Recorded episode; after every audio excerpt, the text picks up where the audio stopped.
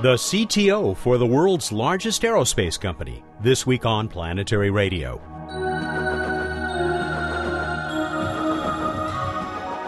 Welcome to the travel show that takes you to the final frontier.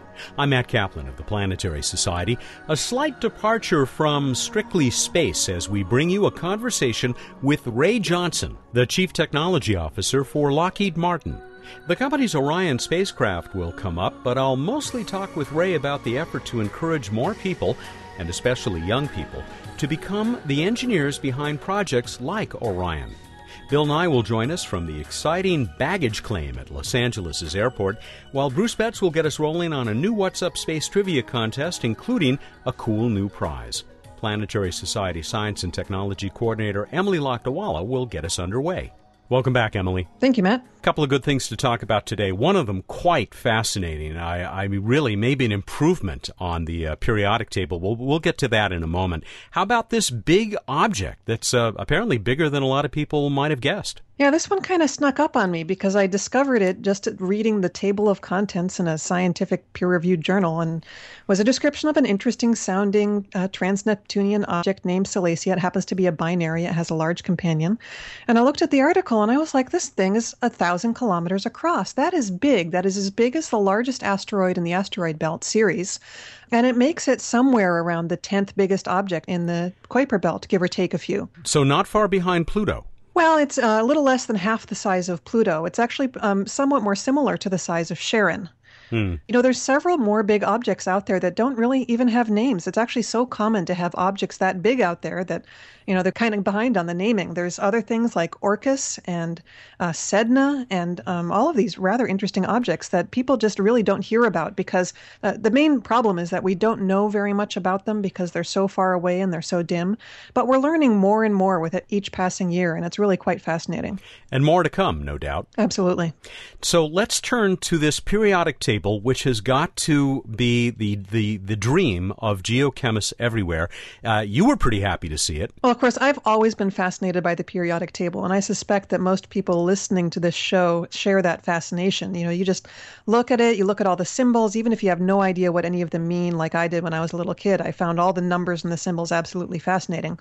But the periodic table that we usually see displayed on the wall is it's one written for chemists, and they have particular needs in terms of the information information that they're looking for.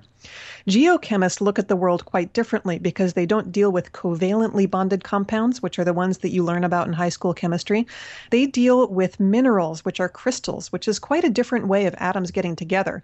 So this geochemist periodic table of elements details all kinds of information about the elements not as the as the single atoms like you get that covalently bond with each other, but as ions and how they behave when they make ionic compounds. And it's it's absolutely absolutely fascinating to follow the trends. It's very different from um, the kinds of trends that you follow when you look at a chemist's periodic table of elements. I used to have a map of the New York subway system on my wall. This reminds me a bit of that. But uh, kudos to Bruce Railsback at the University of Georgia. Yeah, he actually uh, put it together a long time ago, and I, I just discovered it recently. Emily, uh, it's great fun. I think I'll try and trace my way through it when we are finished talking here, and I, I guess we are done. Thanks for joining us again. Thank you, Matt. She is the Science and Technology Coordinator for the Planetary Society and a contributing editor to Sky and Telescope magazine, Emily Lakdawalla. Up next, the CEO of the Planetary Society. Bill, it's not often we get to go on location for your segment, but here we are at LAX, LA International Airport. Yes, eat your heart out, everybody. We're in baggage claim. now, now, we just came from Boulder, Colorado, in the Comparative Climatology Conference. Now, you were there, Matt. It was the heavy hitters, it was the major leaguers of climate. So it was uh, James Hansen, Jim Hansen, the guy who uh, wrote the very earliest papers after discovering the greenhouse effect on Venus. Brian Toon, who was a doctoral student under Carl Sagan, and they did the early, early computer models of nuclear winter, where so much dust is thrown in the air that, or above the air, that uh, the Earth turns cold, and this probably would kill the ancient dinosaurs, not with nuclear weapons, but with a meteoric impact. Karen Rice, the hydrologist who studies acid, the acidification of the Earth's soil, water, and air, is very whoa, it's very compelling. And David Grinspoon, the guy from the Denver Museum of Nature and Science is very good. And then and then I was the moderator. I moderated. To say nothing of the nearly 600 very enthusiastic fans of climate. It's well, yeah. And this everybody look. These are four world class scientists who are very concerned about climate change because they have run the numbers. They have looked at this very carefully. And climate change here on Earth was discovered by studying other worlds. That's what we do at the planetary side. By studying Venus, people really, if I may, dialed in the, the greenhouse effect. By studying Mars, people realized what uh, makes a world go cold uh, when you strip away the atmosphere and so on. And then by studying the Earth, we've learned that these 7 billion people are changing it. Changing it. Adding greenhouse gases faster than ever before in history. And this is what's making a deep concern for us people.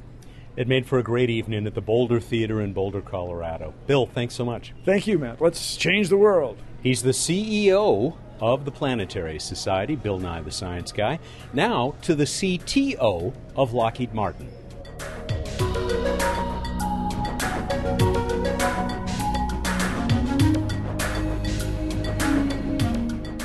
To build a spacecraft? Better find yourself some good engineers, and that has been a growing problem in the United States, where there is a critical shortage of young people entering so called STEM careers. That's S T E M, or Science, Technology, Engineering, and Mathematics. Call it enlightened self interest if you like, but aerospace and other companies, large and small, are taking a larger role in steering students to STEM with some success. The very largest aerospace company, Lockheed Martin, is one of them, and Ray Johnson is its chief technology officer. Ray, it's great to be talking to you again. We had a pretty good crowd last time at the USA Science and Engineering Festival, but I'm very happy to welcome you to a much larger audience here for uh, Planetary Radio. Oh, thank you, Matt. Glad to be on your show. Let's start with this. You are the Chief Technology Officer of Lockheed Martin. What is a CTO? What do you do? Well, the Chief Technology Officer in Lockheed Martin Corporation has the responsibility broadly for technology and engineering. And so when you think about technology inside our $46 billion corporation, uh, at any one time, we have 63,000 engineers working on over 4,000 programs. And so, a broad range of technologies that encompass air, space, and a variety of other uh, technical areas making decisions about what to invest in, about what resources to apply in what uh, research and development activities is part of my job, working with all the uh, technical people across the enterprise. And on the engineering side, those 4,000 programs are developing things and they're developing products for our customers. And so we're, we're working every day to make sure that those 4,000 programs deliver flawlessly on the promises that we've kept. And then finally, there's an area which I'll broadly call advanced concepts. And advanced concepts, we work with our customers uh, to develop the concepts of operations for the new ideas that aren't yet out into uh, into our customers' uh, environment. So, is it your job to float among these, keeping everybody on track, or uh, adding your own thoughts? It, it is. We develop the uh, the technology and engineering strategy for the corporation, and as you can imagine, a large organization with 123,000 people like we have,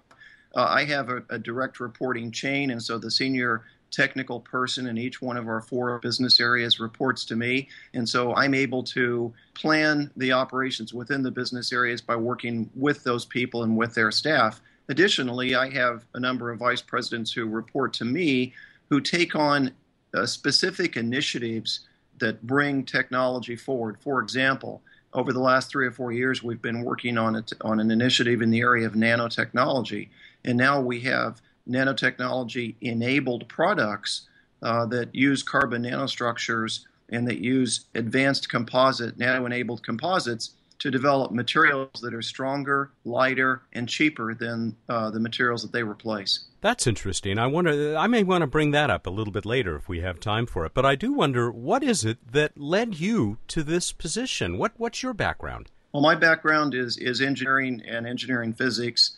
And uh, I always have had a love for math and science, and I've been fortunate to be able to translate that into into my academic work in electrical engineering and engineering physics, and then uh, transition that into uh, into the workplace here in Lockheed Martin and, and, previous places that I've worked.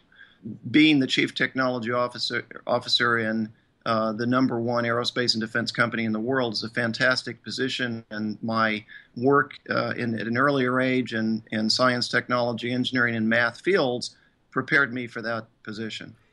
You've already, just with this description, demonstrated why Lockheed Martin would have a, a, a very, uh, if you want to put it this way, selfish interest, uh, if not uh, a more altruistic one, in encouraging more people to go into STEM type careers the company seems to be taking this uh, this effort pretty seriously. I mean, that's why you guys were the biggest sponsor at the USA Science and Engineering Festival. Is, is that really what this is all about? Trying to convince, especially more young people, to uh, become hireable by Lockheed Martin? Well, it is, Matt. It's it's beyond just being hireable by Lockheed by Lockheed Martin. You know, when you and I met, uh, we were at the USA Science and Engineering Festival held at the Convention Center in Washington and we are uh, the host and founding sponsor for that uh, for that event, second event of its kind.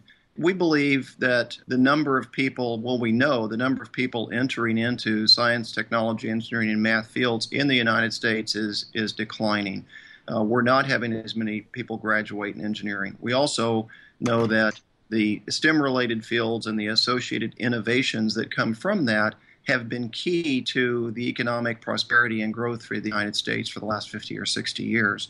Globalization, the distribution of higher education, and uh, general technology leveling across the world has made competition more severe. People talk about the decline of the United States. It's not really the decline of the United States, it's really the rise of other nations in the world. Hmm. So, for, for our competitiveness, both as a nation and as a leader in the aerospace and defense field, we know that STEM educated people are key to uh, that successful workforce that we have. Even for a company the size of Lockheed Martin, this seems like a little bit too big of a challenge to take on, on by yourself.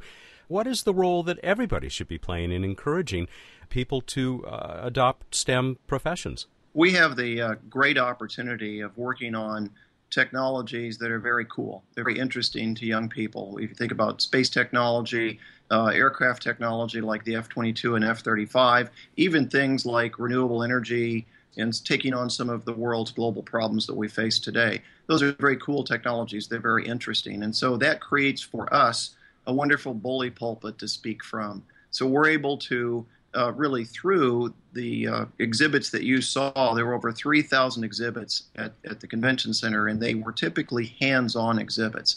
And so part of what we're doing through uh, the, the uh, Science Festival and things like that is to translate what it means to be a STEM professional, what it means to be an engineer, from the theory into the practice. When young adults or kids experience the thrill that they get in building things. Engineers create things, engineers build, engineers take ideas and make them reality. When they experience that and they realize that, yes, there's hard math and there are things to learn, but after we learn those, uh, we use those skills to help us build things. That thrill of victory is uh, an experience when you build things, when you solve problems. That's a real experience. And again, that hands on uh, that the Science Festival brought begins to let people know what that feels like.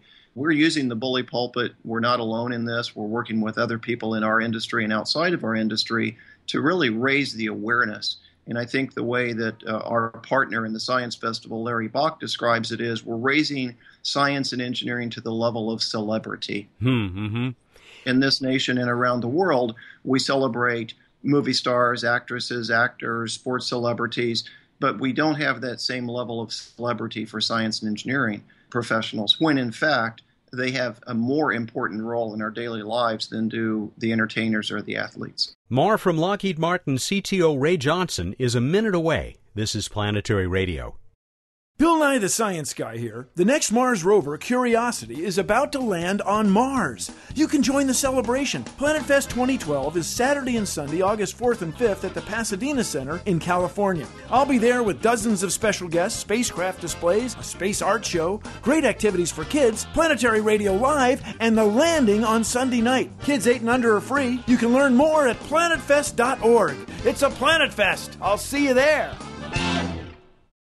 Hi, this is Emily Lakdawalla of the Planetary Society. We've spent the last year creating an informative, exciting, and beautiful new website. Your Place in Space is now open for business. You'll find a whole new look with lots of images, great stories, my popular blog, and new blogs from my colleagues and expert guests. And as the world becomes more social, we are too, giving you the opportunity to join in through Facebook, Google, Twitter, and much more. It's all at planetary.org. I hope you'll check it out.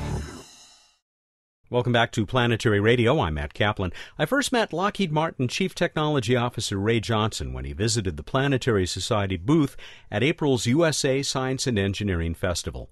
Now he has joined us on Planetary Radio to talk about why his company is using that festival and other efforts to get more young people interested in STEM, or science, technology, engineering, and mathematics.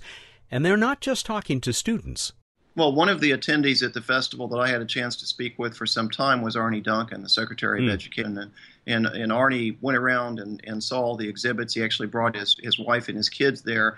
And, uh, you know, there's nobody who has a, a bigger interest in STEM education than does Arne, And in fact, then I think does the administration.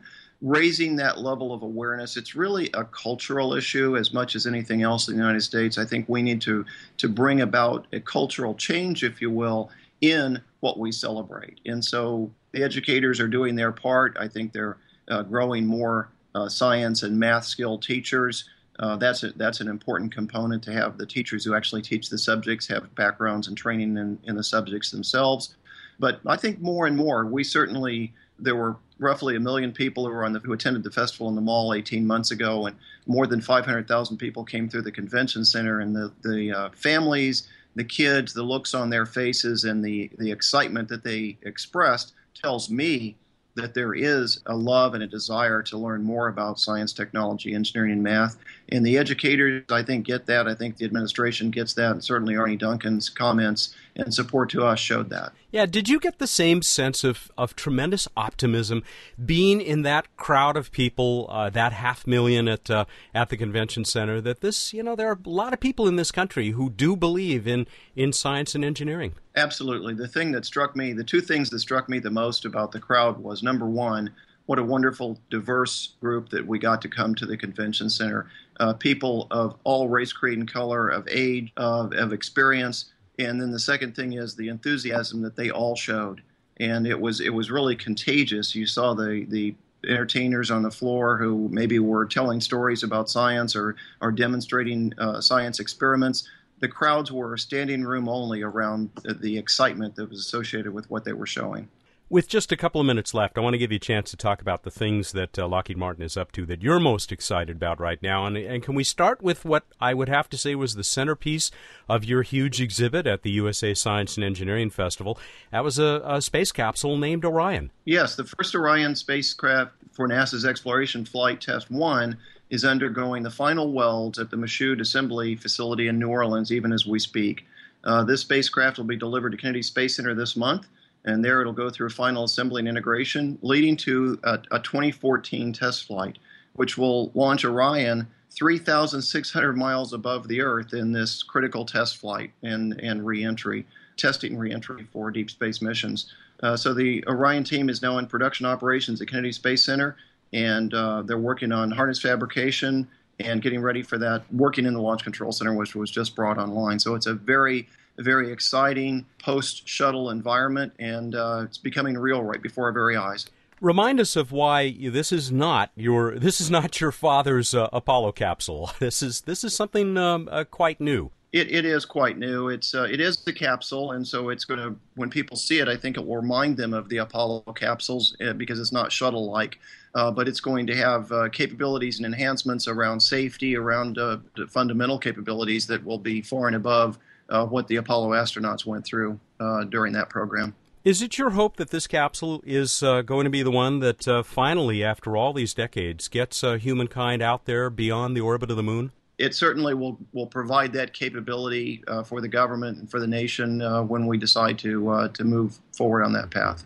Anything else that you want to call our attention to? I, I was intrigued by your mention of nanotechnologies, nanostructures, carbon fiber nanotechnology is uh, is a, a, component of advanced materials which is going through a dramatic change. I think for the first time in probably 20 or 30 years, two or three decades, we have an opportunity to blend uh, some of the advanced chemistry work that's going on with advanced materials, and we're beginning to see payoff in the area of nanotechnology as an example. Metamaterials is another example.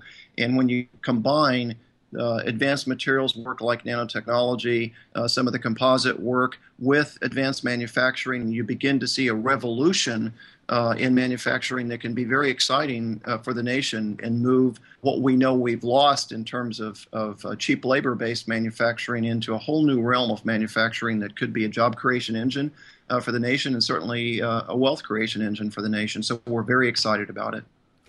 Ray, I better let you go. I've kept you a long time. Thank you so much for this uh, second conversation about uh, the exciting things that Lockheed Martin is up to, and especially for the company and, and your leadership in uh, getting more young people to go into these areas that uh, are going to keep the United States uh, competitive and, and keep all of humanity uh, pushing out there in the final frontier. Matt, thank you so much for offering me the opportunity to speak with your audience. It's a great, care. great pleasure. Ray Johnson is, as we've heard, the Chief Technology Officer. He's also an Executive Vice President at Lockheed Martin, the world's largest aerospace contractor. Lockheed Martin is the founding sponsor of the USA Science and Engineering Festival. The second time around in Washington uh, took place just oh, about a month and a half ago. Planetary Society was there, but uh, our booth was kind of dwarfed by the presence of Lockheed Martin. The centerpiece there, was the Orion capsule, soon to be, uh, we all hope, headed up beyond Earth's atmosphere. Uh, we'll head up there as well for a look at the night sky with Bruce Betts in just a few moments here. That'll be for What's Up.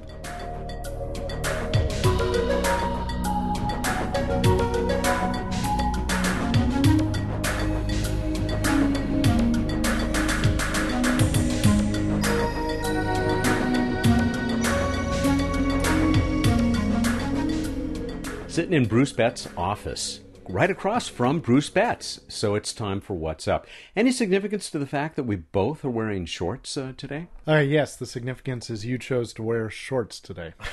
Because you wear them a lot. I just thought, I just want to, you know, emulate you. well, that makes sense. That's, that happens a lot in my life. I'm not ready to tell people what's up in the night sky yet, though, so you do that. Okay, I do want to say I, have just enjoyed a, a fabulous anti gravity mint from the collection you got me last week at JPL. I, I appreciate that. I feel lighter already. They're strangely uplifting. Speaking of uplifting, up in the night sky, in the evening sky, we've got uh, Mars to the right of Saturn. All of that going on in the southwest in the evening. Saturn will be hanging out near bluish Spica for quite some time to come. And over the coming weeks, Mars, reddish, will get closer to Saturn and Spica. It's all very exciting. In the pre dawn, things are a party with the super bright Jupiter and super, super bright Venus low in the east, very low in the east, but they're getting farther apart. Jupiter's getting higher. Interestingly, you'll have the moon in the mix on July 15th, making for a crazy bunch of bright objects over there in the east in the pre dawn. And earlier on July 9th, Venus is very close. It's close all the time right now to Aldebaran, the brightest star in Taurus, uh, but it'll, they'll be quite close on uh, July 9th. So check that out. We move on to this week in space history. It was this week 15 years ago. Mars Pathfinder landed on Mars. That is so long ago. How can that be? I have no idea. I have no idea. It doesn't seem that long ago. It seems a lot longer ago to my children, though. Yeah. Something about not existing at the time it happened makes things seem older. I was going to say we have listeners to this show who weren't alive at that point, which is very depressing. Well, I'm glad they're listening to our show. A little more recently, but still an amazingly long time ago, the amazing Mars rover Opportunity launched in 2003, nine years ago. Still working on the surface of Mars. Still trucking. We move on to random space fact. And I was going to do a celebrity one this week, but I guess we'll hold off. Uh, I I have a celebrity random space fact, but we'll do it next week. Oh, okay. Well, I'm very excited. I, I can hardly wait. I so, I don't even know. I don't know who it is. It's so exciting. But in the meantime, the orbital speed of the solar system that's that's us as we go around not not the sun, but our whole solar system as it goes around the center of the galaxy is about 220 kilometers per second. At that speed, it takes us about 1400 years to travel a distance of one light year. But it takes only eight days for us to travel one AU, the distance from the Earth to the Sun. That would be our, our whole solar system and our movement around the galaxy. It's really fast. It's much faster than we've ever sent a spacecraft anyplace, and yet it's so incredibly slow. It is, because things are so incredibly big. Big. We move on to the trivia contest, and I had asked you what is the brightest star in Ursa Major, which of course is what contains the Big Dipper, uh, and what does its traditional name mean? And as I'm sure you found out, Matt, I was just so amused I had to ask that part. And now we're all amused, or those of you who aren't yet will be in a moment. Our winner, Brian Sevilla, I believe a first time winner from Rockville, Maryland, he was one of those who discovered that the name, which is pronounced, is it Alioth? I believe so. Okay, so Alioth means the fat tail of a sheep. Yeah, I went, how can this be true? Uh, it, it's supposedly from, from Arabic, so perhaps some Arabic speakers out there can tell us if, if this is really true or, or just some myth that's built up. It seems odd you would have only one word to describe the fat tail of a sheep. And I wondered the exact same thing that Kurt Lewis did, which is why in the world is there a star that means fat tail of a sheep in a constellation that has to do with a bear? Now, Kurt's theory is that maybe the tail is hanging out of the bear's mouth. I would have just guessed it was different cultural things, but but uh, yeah, that's pro- that's probably it. Let's go with that. Well, we're going to send Brian a planetary radio T-shirt, and then it's next week. Of course, it'll be too late for anybody to get in on this uh, when they hear this, but it's next week we're giving away the Celestron telescope. But I do have a cool prize for the question you're about to ask. Cool.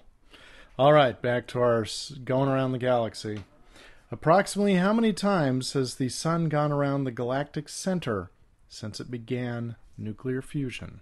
And and it's going to have to be approximate because the the amount the galactic year is a little soft in terms of it's not one a specific number it's a range right now but still get us the the approximate number of times since the sun was born by which I mean, you know, started nuclear fusion. How many times has it gone around the galactic center? That is so dramatic. I love it. Ooh, how exciting. All right, you have until the 9th of July, that'd be Monday, July 9 at 2 p.m. Pacific time, to get us that answer. And here is the prize. We've never given one of these away before. A classic, a Fisher space pen engraved either Planetary Radio or Planetary Society. I'm not sure. But it's your own Fisher space pen. You can take it up into orbit with you. Wow. That is a classic. It writes in any direction. You can write upside down with your Fisher Space Pen. I even heard you can write underwater, but then maybe all pens do. I don't know. Yeah. Isn't it, it's engraved? Yes, we're going to have it engraved as well. Wow. We're cool. all right, everybody. Go out there, look up in the night sky, and think about a block of cheese and I'm going to go back to my snack. Oh, I can't bear to watch this. He has an actual bo- block of Tillamook cheese, mm. and he's about to take a bite. Now, I love cheese as much as the next guy, but oh, he's Bruce Betts, the director of projects for the Planetary Society, and he joins us every week here for What's Up. Mmm, that's good cheddar. Planetary Radio is produced by the Planetary Society in Pasadena, California, and made possible by a grant from the Kenneth T. and Eileen L. Norris Foundation and by the members of the Planetary Society. Clear skies.